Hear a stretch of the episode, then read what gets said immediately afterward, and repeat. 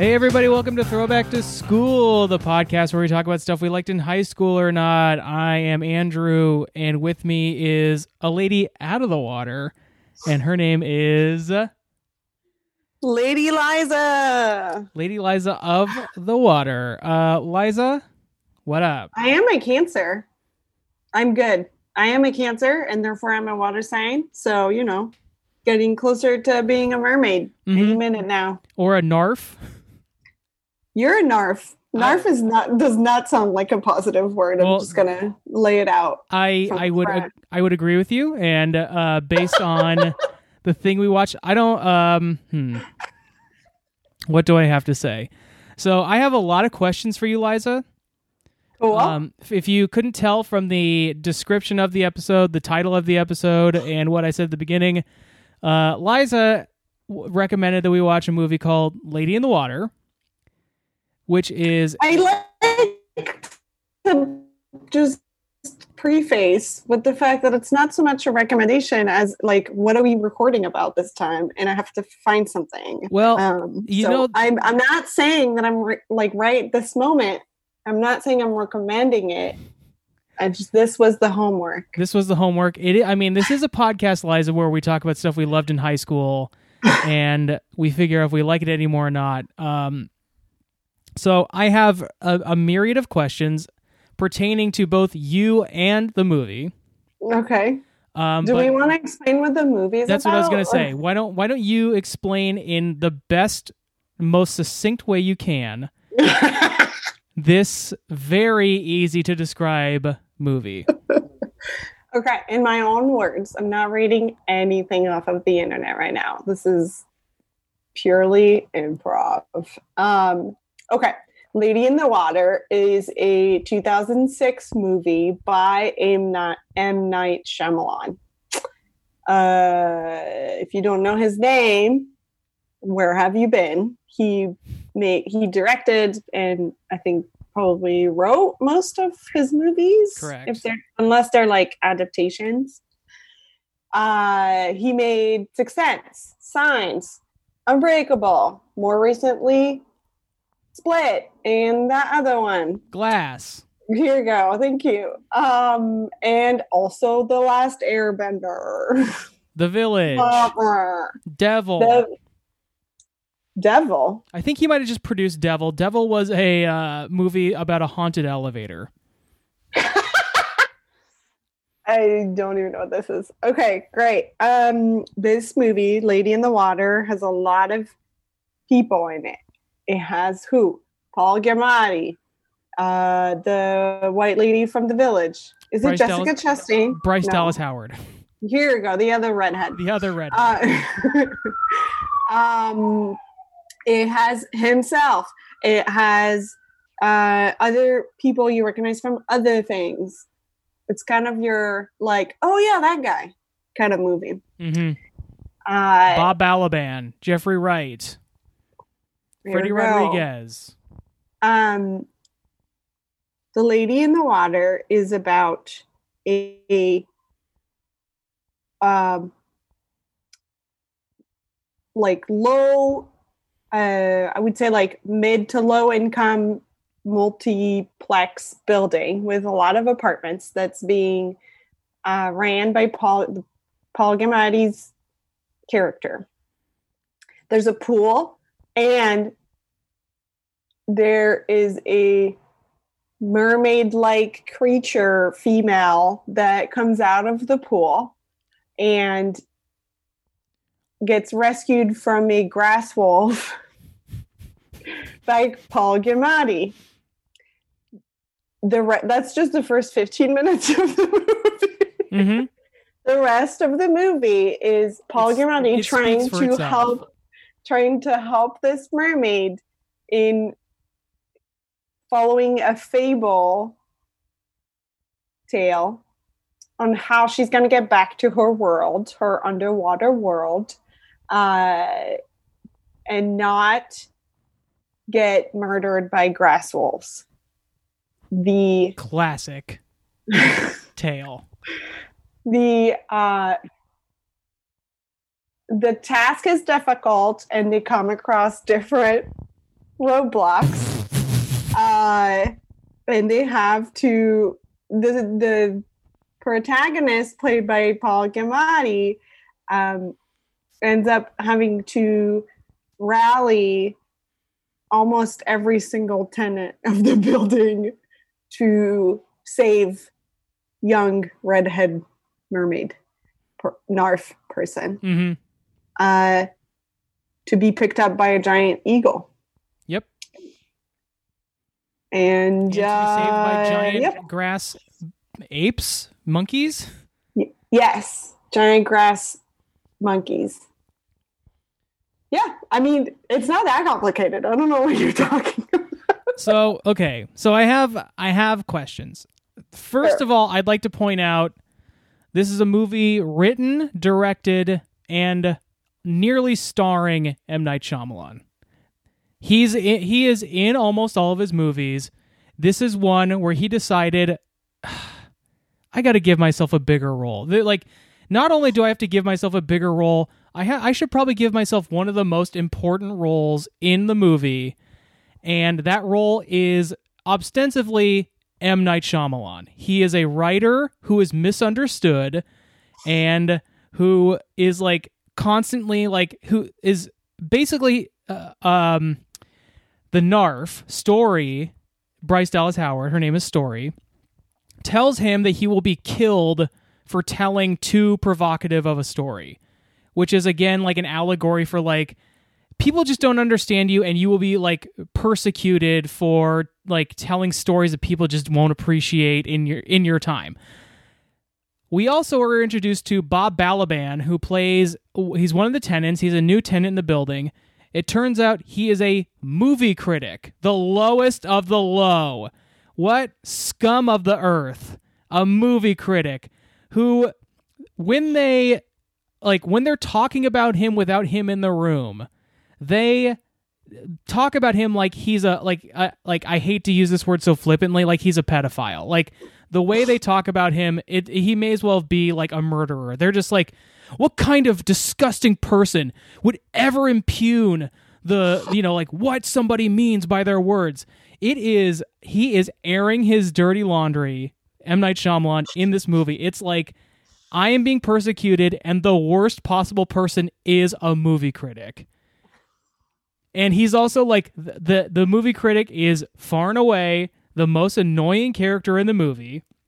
He like yeah the only one that gets killed uh, and like and like brutally killed. Like he Yeah. it's not even like a like he and he annoyingly narrates his own death, which is like of course like like up until that point in the movie he's just like he compares things to movies, but th- when he sees the gra- the grass wolf and he's like here's what's going to happen. I will turn around and I will walk towards the door. And you will get to me half a second late as I slam the door shut, closing it in front of you. And then he turns around and he's like brutally murdered on camera because fuck movie critics, right? The worst people. How dare they ever say anything bad about M. Night Shyamalan?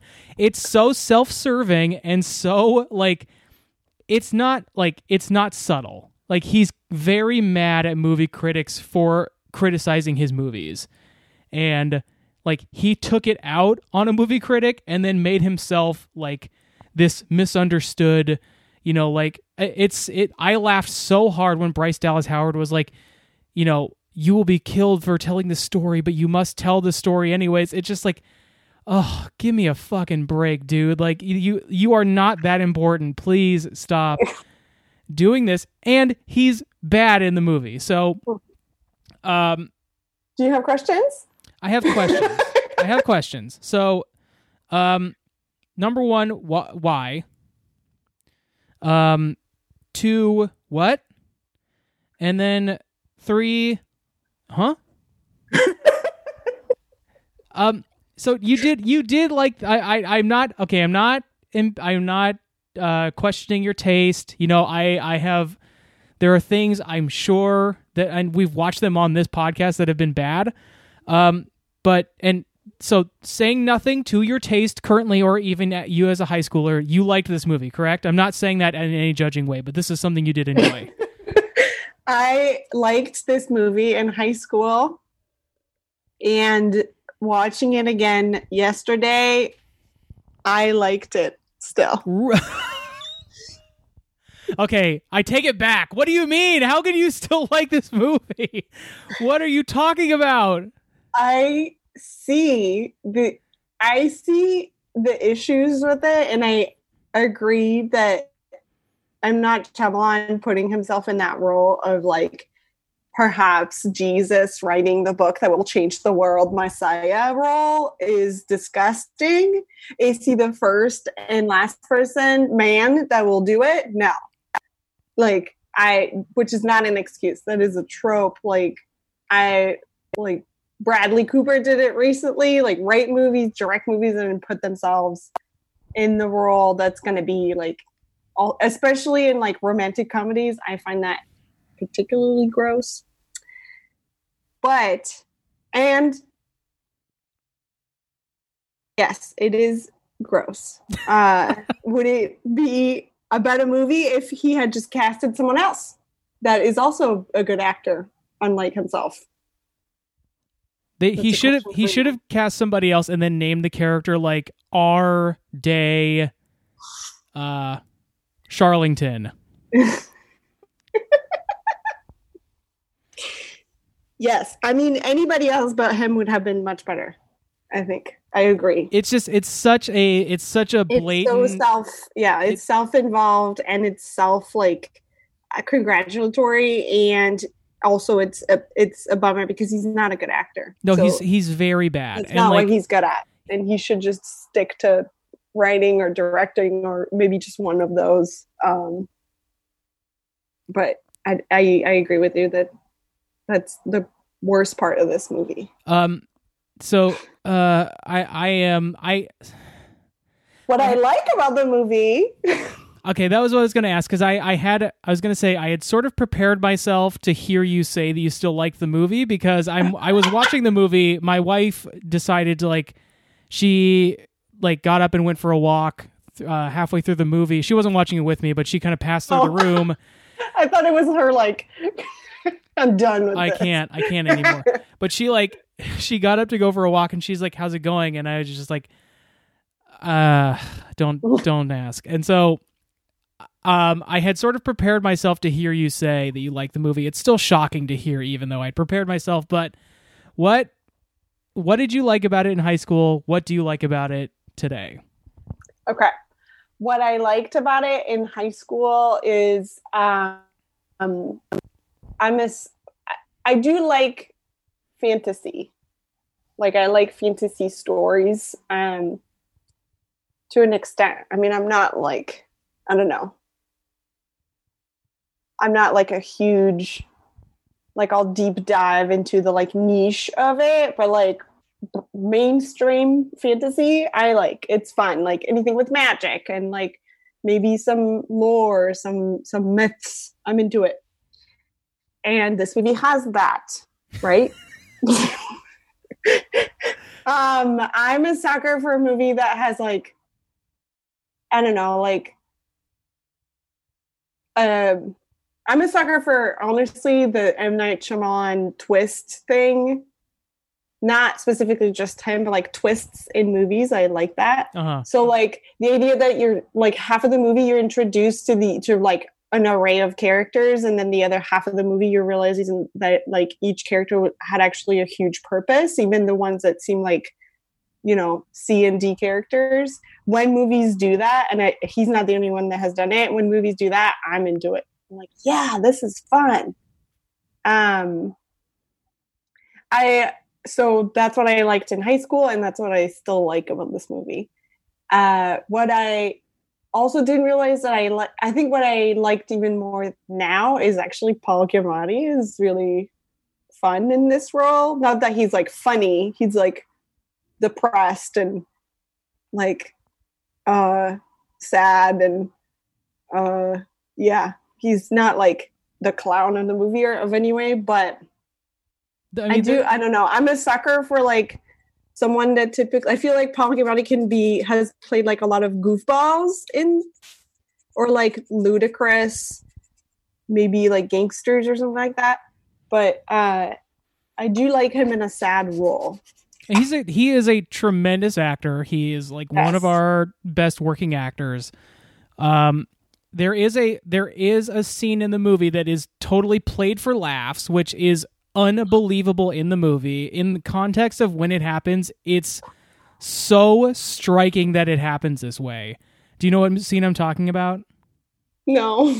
So he uh uh uh story thinks that he's the guardian Uh huh. and so she like he goes out to find the what what is Oh. the, what is the the the grass wolf actually called I don't know.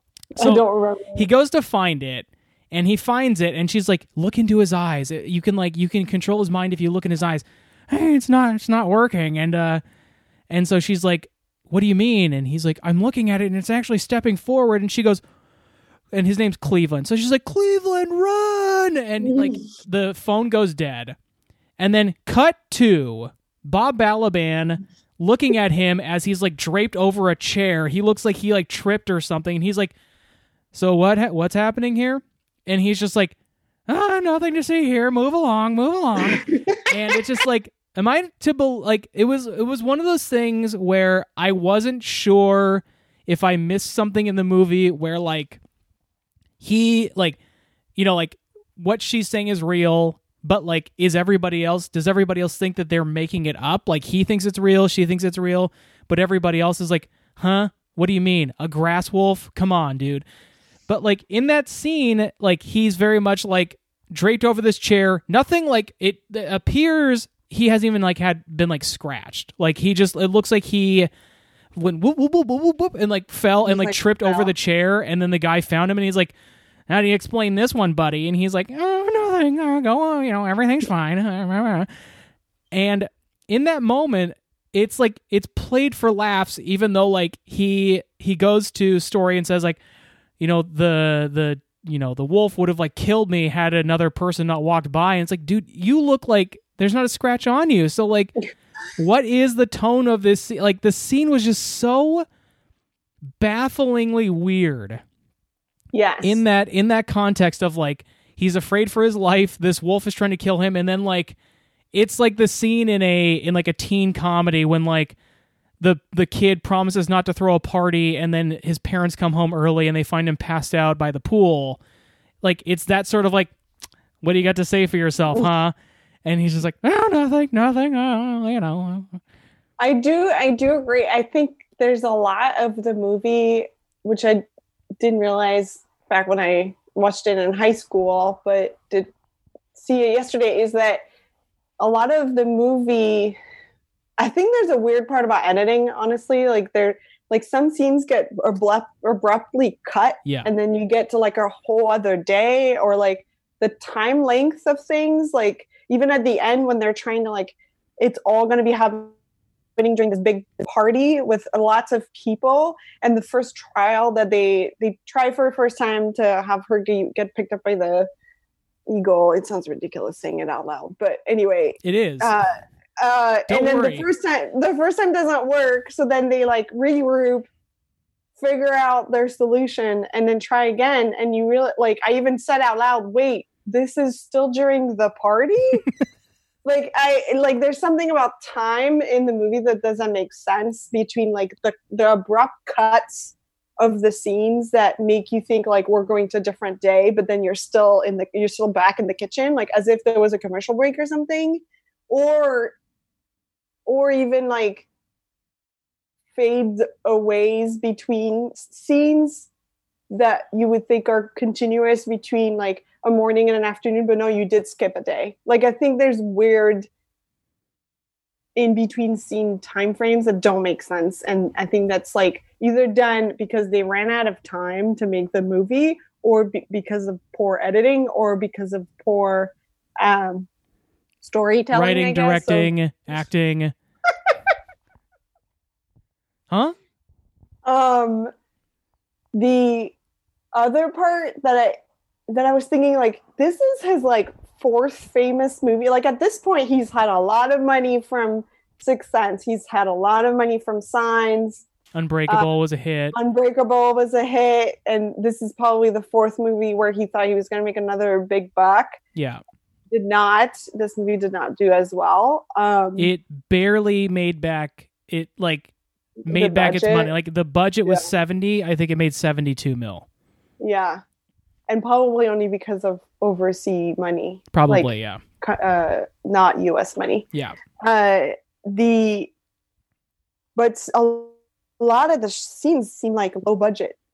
Like as if he didn't have the budget to do a decent job. Like when the at the beginning there's um they uh, both Paul Giamatti and Story are being chased by the oh so he thinks that she's met the writer and that's all they needed to do and so they try for the, for the very first time within the first like quarter of the movie to release her back to her world and they were wrong because that's not the only thing she needed to do and also they got the different um, characters wrong so she gets attacked by the grass wolf. And so he tries to like save her and she's curled up screaming and crying in the corner and he's trying to calm her. And then the wolf like jolts out through the wall or wherever they're at. Uh-huh. All of a sudden that scene gets blurry when it wasn't before. And then the camera pans only to her when it was like a white shot to both of them and then the wolf would be coming out through the middle between the two of them and then as the wolf comes out like basically to the audience right? Like it's a it's trying to do a, a lot of jump scares at first um to set the mood as like this is a scary movie which i don't i don't i don't remember being that scared when it came out. It's not. And i scare easily. Like i'm not like i don't like horror. Like i'm not into that stuff. Um but then the camera just like very awkwardly pans to the right during a pretty intense like wolf like jumping through a wall scene and i was like what, what what was up with that that was so weird it was like uh we don't know how to do this this action shot with a fake CGI grass wolf and also Paul Giamatti in the same shot. That is a that is a good point that I forgot to mention. I don't know where the budget for this movie went because every time there is like some sort of like CGI, so whether it be the wolf, mm-hmm. it's like it's always at night, so like they don't have to like light it to make it look good. When the the the tree monkeys show up, it's like very much shrouded in like the the woods and the darkness so you don't like see anything and then like when the you know spoiler alert when the eagle shows up to pick up uh bryce dallas howard you see it through the through a viewpoint of under the water like you're seeing it from the vision of like somebody who's in the pool so again the effects don't have to even be finished because it's like it's you know that's like, totally done on purpose and so like i feel like and this is like a one location shoot. Like they didn't go yeah. anywhere. It's all in this one apartment building. So yeah, like there's, where there's did... 15 characters and then maybe a 100 extras at the very end. Yeah, like party. even like there's a part where he is getting the like so the, they're equating her like the her story is basically like an old like Chinese like fairy tale I guess. And so this Chinese woman in the in the building knows it, and but she doesn't speak English, so he has to go through his, her granddaughter. And there's a part in the movie where she's he's talking to the granddaughter on the phone, who says, "I'm at a club." They don't even show her at the club. You just hear like boom, boom, boom, boom to like let you know she's at a club, and it's like it. They I don't so like where where is the budget in this movie? Because it's like it's not in the effects, it's not in location shoots. So like was it just that like Paul Giamatti was like, I'll you do check? it, but I'll do it for 50 mil. You know, like it just yeah, it's yeah. so strange that like it this movie it looks like a like a made for sci-fi TV movie. Yeah, yeah. And it, it's weird because I, in 2006 he's still peaking. So Right. I'm and and after that that would be different because after that he made The Happening and the last airbender and whatever the fuck else that was not good so it's confusing why this movie didn't have more money or or, or more smart budget uh especially if it was going to have that much CGI. And the CGI, I, I think there's some parts, like I said, like that scene that I was trying to describe is super blurry and weird and like grainy and also it feels like there's like dirt all over the camera somehow Yeah. i don't know it's strange but then there are a couple shots where it's just the wolf and that's fine for being 14 years old cgi it's not like But you ra- you're rarely Beautiful. seeing a head-on shot of the wolf. It's usually like he like the wolf walks Yeah. up to a like a glass door and you see like the reflection of the of the of the wolf and like i think the only time that it works is at the very end when they realize that the guardian is uh the guy who's working out just one arm what is from- that? What is what why did that happen?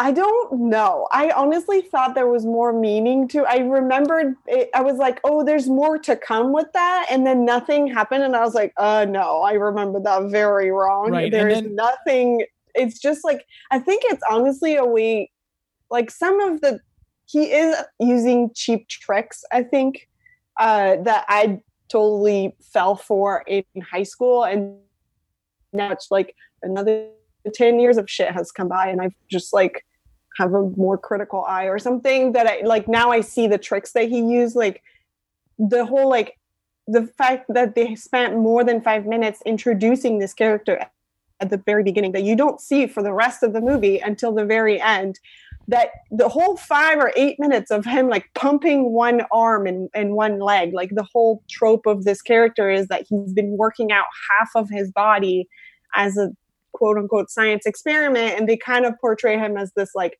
meathead dum dum that's doing weird shit with his body just for looks or something like that And then he ends up being the hero at the end of the movie. right he ends up being the guy that can like control the grass wolf by just looking at him in the eye but there's nothing needed for him to be that silly looking like they could have just been like oh turns out it was this this other tenant that you know like there's Right. nothing like he doesn't even fight off the wolf there's You're nothing right. about his physicality that helps the story You're right. He actually serves no purpose because in the moment he's like, Cape, look, Reggie, look him in the eye. And like he looks at him, and then like when the eagle shows up, he he breaks fucks up he breaks his glance and looks at the eagle and then looks back and then that's when the monkeys attack the wolf so like he serves like literally no purpose other than like a weird a visual distraction. effect yeah yeah. And and part of me thinks like, is the cheap trick to do to like introduce him for that long for something that memorable? Like the rest of the movie, you're gonna remember that guy that only worked out half of his body.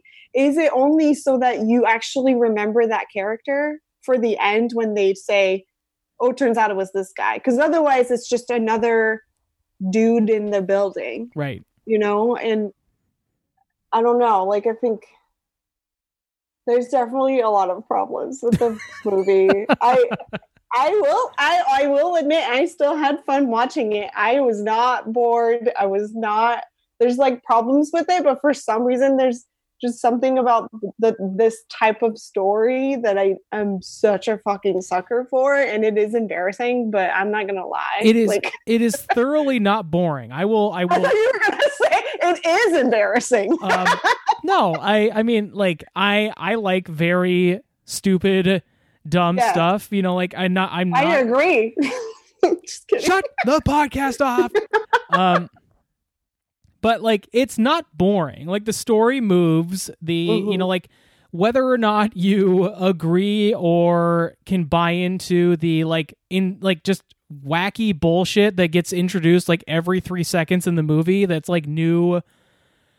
Uh, new lore or new folklore in this like in this story like it it's all like you can't look away from it. Like that's the Yeah. thing is like it it is like it's sort of a car crash of a movie where like Mhm. stuff is happening all the time. There's new information being thrown at you almost every second. And like the amount of like and I will give it, you know, like I, I have some admiration for the movie in that it is it is thoroughly bullshit. Like it there is no point where like I feel like he sold out the story he wanted to tell. Like this is this is all like it it reeks of no studio interference. Oh, I see what you mean. Like he he wrote the script and nobody was like, eh. Like Yeah. it, it's actually true to him. Is that what you're yes yeah like Yeah. it th- there's like there's something i do find sort of like admirable about like him not backing down from this like clearly and you know ludicrous. lu- like just off the wall it it makes like it's and like i think i read something in the wikipedia where like this was a like a story that he told his kids or something. And so like it and it reeks of like the sort of like thing like you would read this like you would tell like tell me a story dad. Like uh, you know they're bored of the book so you start making up a story. And then Yeah. as as it progresses you keep telling the story uh, like but because it's a kid they're not like dad that doesn't make any sense what about Yeah. you know like and so it it feels like that but in a movie which is like both horrifying that this got made and sort of admirable that it got made too Yeah, yeah, I think that's a good point. I, I was just about to say that it does feel like he wrote this movie, which is actually what you just explained makes even more sense to what I was thinking. That he, it could be that he started this story to his kids, and then as he goes, he's like, well, and then, uh, and then you know, this happened, yeah and i'm onto and- something here. but then when he's telling that to full grown adults eh, that are going to help him write the story and make this movie, uh, they're like, but what about, like, what do you mean? So there's just a guardian, and then she met the guardian on her first trial out of the pool. Like, what, what, what are the roadblocks? And Right. he's like, well, no, he learns more about the tale because the grandma said that he, they actually need a guild and they need, uh, they need a, um, someone that can read, like, or what is it an interpreter and then they need a, a healer oh okay so halfway through the movie then there's they have to figure out what those people are going to be and but it does feel you're right it does feel like maybe he started with an idea and like halfway through was like well and then uh and then just this happens. Yeah sure that works like yeah. why not? There's a- um, the the part of the movie that like I was just like I I honestly have no concept of what's happening is so she comes out of the pool at the beginning of the movie and then Yeah. they find out that she needs like a he like a thing that can heal her and it's something that she has. And so he goes into the pool and like goes into like the blue world where she's from and gets something from her belongings? Or like does she just have a random assortment of things that were in the pool? I think that I think that's no pun intended murky water. Uh, he does go in the pool because she's been quote unquote living there, but then there's like a hole that she dug out or something. Like it's very Little Mermaid y where she has like this there's a fork there's a fork in there it's like it's very much like an illusion to There is basically there's a butter knife. yeah it's like and it- like some other thingamabobs that Yeah. she's like kept under these like mason jars liza she's got who's its and what's its galore and uh but she does have what are they called again feet so that's correct yeah. that's the biggest dis- difference between the two is that she has feet uh without selling her voice away.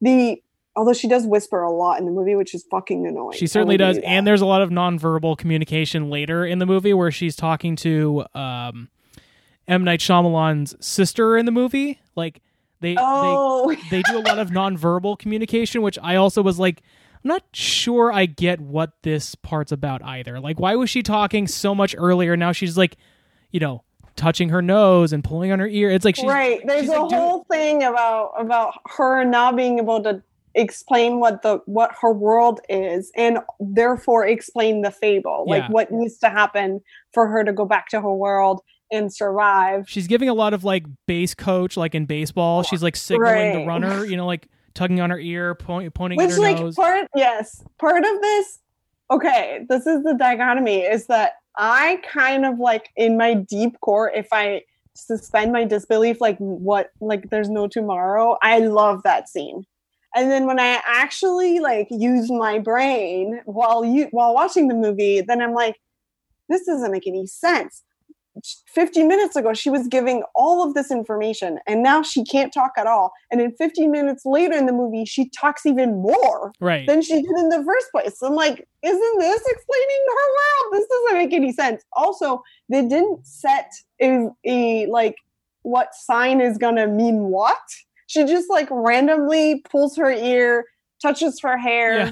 oh you need an inter- you, elbow, you need a, elbow. a guild. It's just like she's Yeah. like, like what of these hand signals to you like how are you interpreting these in such a like oh i understand you need a a guardian correctly the first time. Yeah, there's the only thing that's like somewhat universal is that she she opens her hands Yeah, side to side like a book, Yeah. and she does mean book or story. yeah And that's the only thing that's somewhat universal. But like pulling on your earlobe and frisking your hair, what the fuck does that mean? You know, it. Speaking speaking of hair her hair turns from red to like ghost white towards the end of the movie? Was that Yeah. like what happened that caused that? Did i miss something? So I think they wanted to disguise her from the wolf so they dyed her hair. Well i so i i have two thoughts about that. One thought is that yes they do they equate her hair color to her health. So when she's about to die and they have the whole ceremony of him healing her her hair is fully white by then. Yeah. And her and her eyelashes and her eyebrows. Like she's become this like albino looking person. Yeah. And and you know you can kind of okay sure that's a thing. But weirdly enough halfway through the movie she already has the, a different color than what she started with without her health being involved Mhm. so because i remember mid movie i was like she's blonde now and then 20 minutes later she's been attacked and her hair is white and she's like about to die and i was like oh i guess her hair color is related to her health is it or like how alive she is. But then at the same time, I'm like, or did they not hire the right hair and makeup people and they dyed her hair really deep red at the beginning and they couldn't keep up with that color. So they just like bleached her hair, like, because you have to like color the hair often. Like for Fifth Element, to keep that, the bright or like traffic cone orange on her hair, they had to dye it almost every week i think and that's her hair halfway through though. the movie halfway through the movie you can see in Fifth Element she you can see her roots being blonde yeah but anyway so that's one one of my thoughts. It's like either they like try to do something visually that is confusing or they just ran out of dye. My guess, uh, like if I uh, maybe I'm giving the movie too much credit, is like because she's been away from her home for that long that like that's like that's sort of like an, an a indicator of like she the longer she's away from her home the more like you know it starts to negatively ad- affect her health. Uh-huh. and so like that's why it's so desperate for her to get back is that like you know what you know once her hair goes totally white she'll never be welcomed back into the blue or you know whatever sort of like yeah yeah. Sure. But i do think that that orange is her natural hair color because like every movie she's in she has that hair color. Like she's she's the bad girlfriend in movie 50 doesn't 50 dye it though. Yes. Um so i don't know. We'll yeah i don't know. Um so liza. Wait, I have one more thing Okay. that I wanted to mention is that uh, I will admit that the scene where he where Paul Giamatti they finally realize that he's the healer and not the lady with the butterfly, and he heals her with the ceremonious seven sisters. It sounds bananas. I'm hearing myself. If you have not watched the movie, you are definitely thinking I'm insane, which is totally fine. Also, like episode 62, like you're kind of late. but um I did bawl. I did cry. I do think that Paul Giamatti did such a good job because there is a back, like a very vague backstory to that character that they kind of mention about uh, losing his family, and so when he heals her, he's like basically talking to the family, and that I was like bawling my eyes out. So, anyway, just wanted to share that. Um, so, Liza, as you know, I am a crier, and Mhm. um, it didn't uh, did not get me what really? whatsoever. Like that scene. Are you okay? I'm like- fi- I'm fine. I am fine. Um, it's like, and he's doing a good job in it. Like, there's nothing wrong with his performance. It's just because it comes at the end of a movie that has been like an hour and a half of just constant bullshit that I was just like, yeah, okay, whatever. You know, like he's yeah, he's like, I'm sorry. You know, I love you. I love everybody. Oh gosh, I I met this young woman. You would have loved her. She's so nice. You know, like. I think she's an angel. Like it, it was like he's he's doing a good Okay. job. But- you doing it totally takes away how powerful the moment is. But it I is think I'm doing just as good of a job as Paul Giamatti, Oh, and I and like I do a such a good Paul Giamatti impression that it, it you might as well be playing the clip. yes, might as well. Oh well, uh, you don't know, need to watch the movie anymore. well it's me, Paul Giamatti, and uh, well I think she's an angel, and uh, you know, uh, I miss my wife and I miss my daughter, and uh, gosh, wow. But Uh, stop smoking.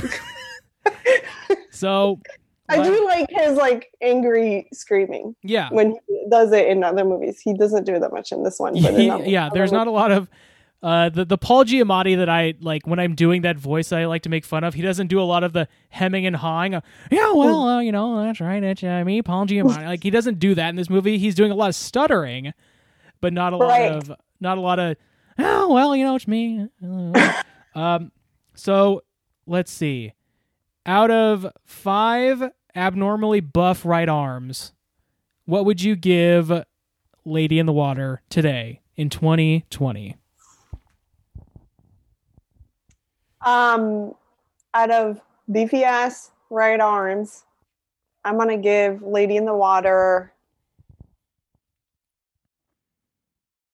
I'm gonna give it a two. I gotta be honest; it's probably not to recommend, but I do. I do like it. I had fun. If you if you are not if you haven't watched, let's just say if you haven't watched that much M Night Shyamalan, if you've only seen maybe one of his other movies and it's it's one of the few really good ones, then perhaps you would enjoy this movie more. I think if you've watched all of what he's made, it's easy to be like, ugh, he's doing it again. doing like doing it's like watching too much Tim Burton. That's like after 2005. Yeah, it's, yeah, it's yeah. like watching too much um like even some people are sick of Wes Anderson, you Yeah. know, in that way. Like they they had they had a shtick and they keep going with the shtick, but it's it's just it just became it's still trying to write that shtick wave, so then it just feels pathetic kind Yeah. of thing. I, I don't feel like that about Wes Anderson, but I do feel like that about Tim Burton. So and and M channel M Night Shyamalan. So I don't know. Take it or leave it. Watch it with your family or Watch it with your family. You've never given that recommendation about anything. It has cute. It has cute family moments, like the little boy and the dad that do the puzzles together, and Uh-huh. the the oh, one more thing. This movie is relatively diverse for 2006. I will give him that. sure, yeah. He does use problematic uh, uh, stereotypes, but it it is not an all white cast, at least. Yeah. That's fair. So there's some kudos to give here Yeah. about that. Anyway, what about you? How many Buffy arms? um when I 15, right? when I rated it on Vudu, which is what the service I ra- rented it on, I gave it You rated it? I rated it. It asked me immediately, says, What did you think of Lady in the Water? So I gave it one out of five Because you couldn't give zero. because I couldn't. Uh, no, I could have given it a half star. I gave it one. Um, Okay. I will also give it one. Uh, one abnormally buff right arm. I'm Um, sorry. It no, I I wouldn't. I wouldn't apologize. This is like if if I had seen this movie before, and you were making me watch it again, I might be mad. But this is uh, we didn't even cover. You've never seen this. No, I've before. never seen this before. when it came out. No, I've never seen it. Oh. period. So this is like, and I haven't seen every M Night Shyamalan movie, but like I've seen mm, maybe not even a majority, like half of them. and it's this is unhinged M Night Shyamalan. Like you know, you're talking about the like the the gimmick of like having a a, a plot twist. Like this is he is he's feeling himself. He's riding high on the like, wow, I am a successful director. Like my movies are good. Like I'm making money. This is the story I want to tell. Like I I and like so you can see that this is like peak Shyamalan, and it's also when like the the opinion of M Night Shyamalan started to turn. Yeah. Like you could see like in this movie, you're like you mentioned earlier, it didn't do very well. Mm. And part of that is probably one the market I I remember the marketing for this movie, like it was bad. Like they don't Mhm. they they make it seem like a like a, a ring type horror movie. Like the you know, the the the yes, I agree. I think they they did uh, they they promoted it as a as a as a scary movie. Yeah. and it it isn't. It's Like- it it has a couple jump scares, but it's real low key. Right. And like I think if you like people who might remember the trailer, like it always ends with a little girl going, "Lady in the water." And like it's a you know, it's whispering the title and it's trying to make you think it's this like scary horror movie. And it's not. Like you, you know, there like you said there's a couple jump scares, but like I'm pretty sensitive to jump scares and even those I was like that what what? Like nothing I felt nothing about that. So it's it's such an interesting movie to watch in terms of like what is he trying to do here? Like there's so much going on that you're just Yeah. sort of like always just like what what is the purpose of any of this? Like what is he trying to get across? What you know it's a it's a fascinating study in trying to figure out exactly what somebody's trying to do. Um Yeah, but it, yeah. I think I think also the the thing that uh, I realized this time around is the whole thing of him playing the character that's supposed to be writing a book that's going to change the world not because well so people theoretically he's writing a book that's going to be published and when it's published it's going to be super controversial and people are going to either love him or hate him for this somewhat political ideal book it's very vague right the cookbook is also the what it's called and even the sister is like, I love the sister because she's just like the fucking cookbook. Yeah. Are you kidding me? Like the dude don't know how to fold a pair of jeans. Like, and uh, and then they say that like maybe 30 years from now or some sometime after the book is written, this little boy is gonna grow up reading or knowing this book and these ideas, and this little boy is gonna change the world, which I will share Brian's joke yesterday when we watched it. He was like, "Was it Obama?" That was exactly the thing I thought of too. Was like he's like insinuating he inspired Barack Obama. And but if you actually clearly listen to what uh, the Narf says about like how it's gonna change the world, they never say that it's gonna be in a positive way.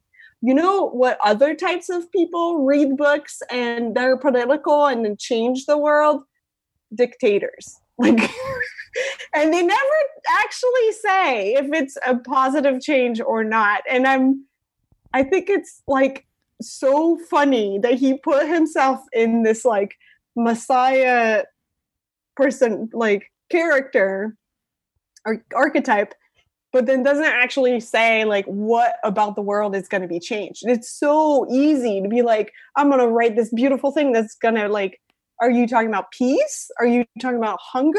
Like what are you fixing? What is going to be the big change? But they don't say and it's like well is it a good change or a bad change? That's interesting. I mean, it, the, the I think like the heavy implication is that of course it's good change, but there you're right. There is no explicit like they're Yeah. going to change the world and everyone will be better for it. Like it could be like you you will inspire this person to like launch a nuke into the sun or something like that. Like right or like some weird racial political ideas they're fucked up like Yeah. people have written books about that too like i don't know it's very weird but um i am glad that you let me force you to watch it thank you for forcing me to watch this movie, Eliza. Uh, Liza, why don't we move into the surprise prize?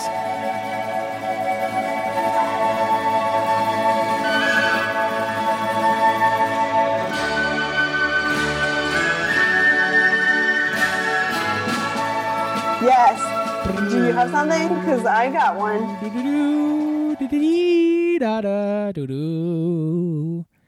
Hello, Uh, Fernando. Hi, Fernando. I don't have anything, so Liza, hit me with the surprise prize, please. All right. So recently, I um, was told by uh, internet slash friend named Adam. Uh, shout out Adam if you uh, are listening.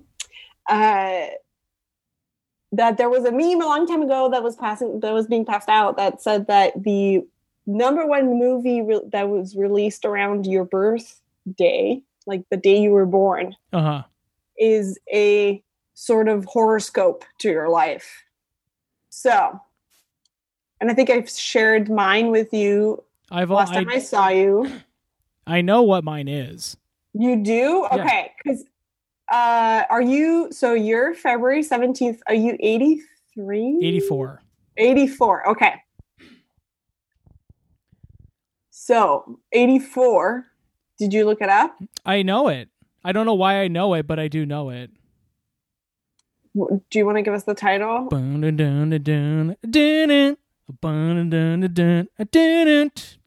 Been working so hard.